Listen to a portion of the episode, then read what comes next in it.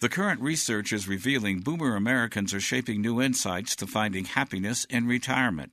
It's coming in the form of encore careers, volunteering, and business startups among their new directions. Greetings again. I'm Adam Morgan. This is contrary to the past too long held convention of aging in America being a time of decline and relinquishment for older adults. Instead, boomers are refashioning their next passage into a time for enrichment and happiness in aging.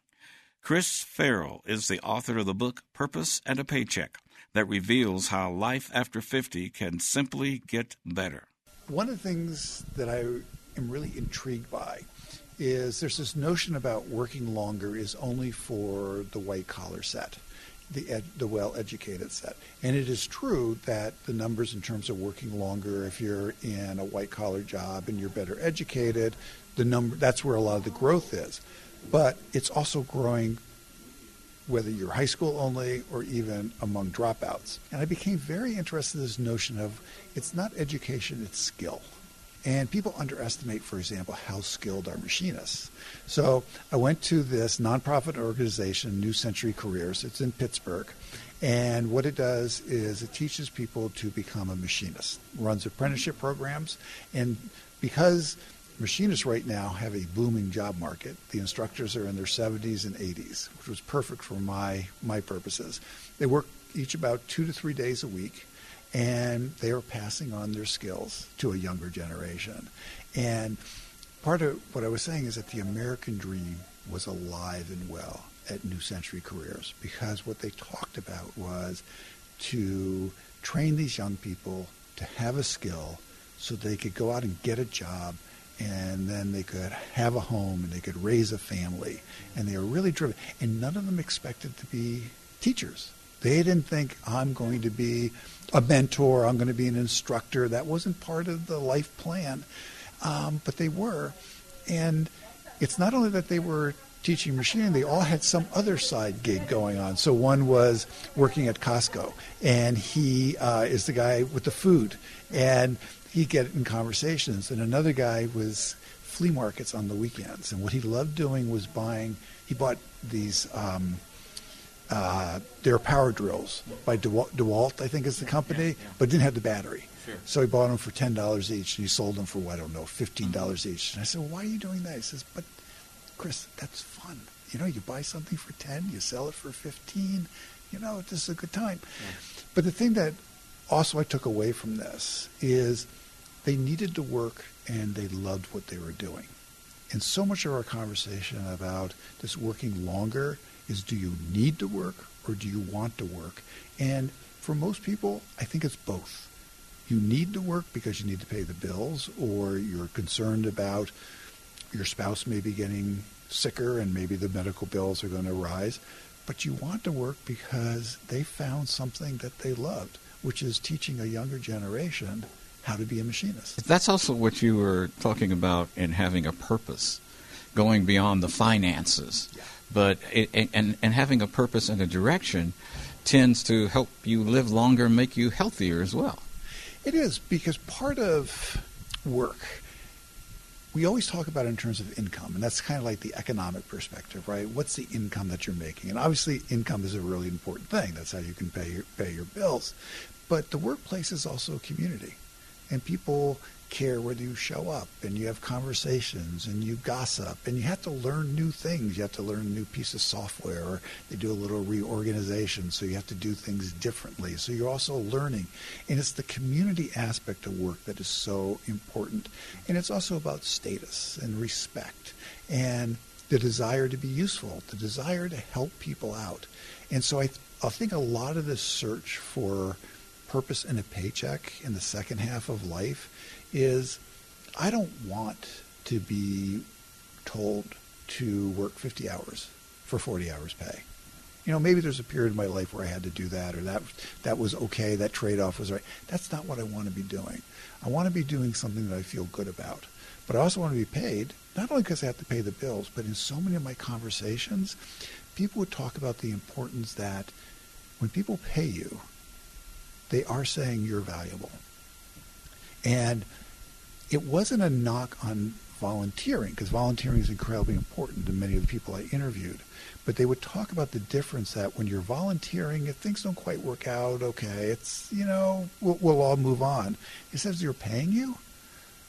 They want to make sure that they're taking advantage of your time. So I think it's that validation who you are and what you are in our society. In a better society, maybe it wouldn't require pay, but in ours, I think it does. Two final things. You said the transitions are difficult, are hard to do. Is it because we're not trained to do them, and we and people just expect us to learn it on our own? Yes, I mean, so much of our society um, we're expected to go out and get our training on our own and probably pay for it on our own, for example.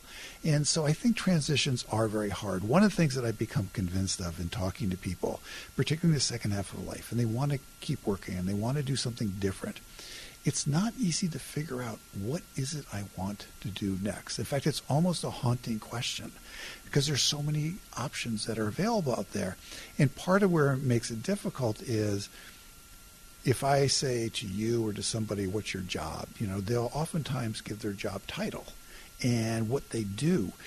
Whereas when you're making the transition, it's what is my skill set? What am I good at doing? What is it that I'd like to, what part of my brain would I like to exercise more because I really enjoy that?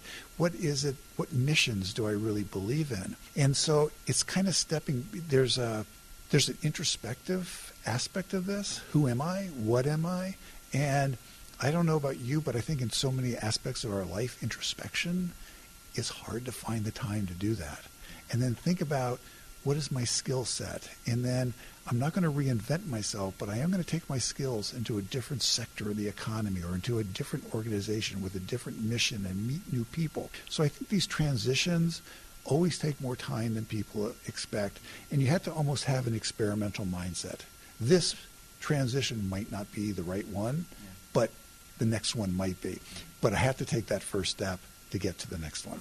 The last question was you talked about screenwriters using streaming. Is, is that something you're, you're saying that, that boomers in looking to start a business or what their next life chapters is going to be, they need to also look at how to use technology to get there? So it's two aspects. Absolutely. I mean, one of the myths that's out there is that boomers are unwilling to learn new technology. So my first office job, um, I had an IBM Selectric. And if you did not hit the enter button, you could erase the line. And this was like unbelievable. And so you think about boomers, um, you know, you go from IBM Selectric to a dedicated word processing machine to a PC, you know, to now to a smartphone and some sort of tablet. So boomers have adopted to plenty of technologies over time, and it's so there. I think it's more why do I need to learn it? So in my business, you have to know how to use Facebook, have to know how to use Twitter, have to know how to use LinkedIn. That's how we, you know, get our publications and our information out there. Um, do I need to learn Instagram? So that's a question. It's not that I can't learn Instagram, but is that as important? And now I think that, that it is, so I, I will learn it. So I think boomers will keep learning new technologies. It's just part of their life. But it's also how a new technology in unexpected ways can lead to an incredible job market. I would never have expected that writers of uh, crime shows in their 60s and their 70s who had had a tough time for a, a, period of their years are now just being snapped up because this new technology has enabled the creation of a lot more shows and they have the right skill set to write that kind of show on time, to know how to do it, to know how to work in one of those writing rooms. So I just think technology unfolds in unexpected ways. And that's where I just find ageism is real, but boy, when there's money to be made, ageism goes by the wayside. The one area where life after 50 is better can readily be observed is with entrepreneurship. Older adults are starting the majority of new businesses, with women taking the lead. Kerry Hannon is a national thought leader and expert in the arena of older women going into business. Well, it's a great time in life to think about starting your own business. I mean, this is your time to do what you really want to do. And it's no longer has to be that linear career. You can do lots of different things, but it's our time to find work we love. Women in particular are starting businesses faster than any demographic women over the age of 50. And you know what? What's so interesting about that is that women are really hardwired for this kind of thing. Women aren't rash. They take their time. They do their homework. They collaborate. Women reach out and ask for help. They don't try to do it all. And so this is these are the secrets to becoming a successful entrepreneur is to really it's a process. This takes time. It's not a hit, you know, a home run right out of the park. And women are really good at this kind of thing. They're very good at, at coming together and collaborating on working towards a goal and running a business. And so that's really important to keep in mind when, when you're doing this. It's, it's the long game. You have some w- women, though, who have been housewives. Yep. And their husbands may have passed away. And they say, I don't have any experience with this. I haven't done this before, and I don't have any confidence in doing this. Maybe I ought to just be a caregiver. I mean, being a caregiver is a good thing, but on the is. other hand, they may still have this dream of owning a business. How did they get over that hump? Yeah, it's really important. I call like you know, soul searching. You know, this is the time to kind of do an MRI on what it is that you're really good at. And often you need to talk to other people around you who know you and say, hey, you know, this is something that's a skill that you may take for granted. You might not even know that it's in there that you have that ability to do something. And then again, then take your time, think about it, try it out, take a class, see if it's something that really interests you. You don't have to, you know, there's no ideal starting point. Just get started. Start moving along one step at a time and see where it leads. And it doesn't have to be hugely expensive to start a new business. I mean, you can start it at home as a side gig, you know, because you don't need the bricks and mortar to actually, you can work, you know, from a home office. I call it a great pajama job, you know? And you know, I'm not joking. And so, I mean, you know, really open up your mind to the possibilities. And this is your time, so think about it. You can do this. You are talking about hover again, ah, H O V E R. Get your hover on. Get yeah, your get hover your on. hover on. What do you mean by that? It's a part of your book too, I think. It is. My book is Never Too Old to Get Rich, and I'm telling you, have your hover on. And what I mean by that, it's a silly acronym, but this is what it means. H is hope. And that's believing that you actually can do something new. You can start something. O is optimism. Optimism sounds a little like hope, but it's not. Optimism is saying, I can keep moving forward because there will be roadblocks, there will be stumbling blocks, there'll be people in your life, there'll be naysayers about it. But if you're optimistic, you keep moving forward. V is value. What's your value? And that comes from, you know, really doing that inner searching about what am I good at? Why am I worth it? Why me? Why now? And find that inner value. E is for enthusiasm, and that's like the oomph factor. I mean, that's something that people want to work with you. They want to be around you. They want to be on your team. They want you to succeed. Enthusiasm. And finally, is resilience. And with age comes resilience because we've been knocked down. We've come through lots of different life stages. If you've been at home as a caregiver, you know what that's like. I mean, eh, there are hard days and there are great days. So, resilience is something that it's talked about a lot. It's hard to get your finger on it, but what it means is that you can bounce back, that you can get through all the stages it takes to become a successful entrepreneur. And when I say rich, never too old to get rich, what I mean is, yeah, it can be a pocketbook rich, and I hope it is, but it can be an inner richness. Final question I have for you with boomer entrepreneurs, new boomer entrepreneurs, how do we get traditional industry? to respect them as a business and you know saying oh you're too old to be doing this they may not last long that kind of the old ageism stuff how do we get around ageism for boomer entrepreneurs so that industry will accept what they do and how they do it. Absolutely. Well, ageism is alive and well. No need to sugarcoat that. A couple of quick things. I tell um, one thing I love for entrepreneurs is if you can team up with someone who's younger. I love senior junior partnerships. I think these have great energy. These are businesses that can move forward. Uh, the senior entrepreneur often brings capital, they bring experience, they bring a network. The younger person brings tech savvy, energy, enthusiasm great combo for the long haul and a better sell to industry in general, you might say.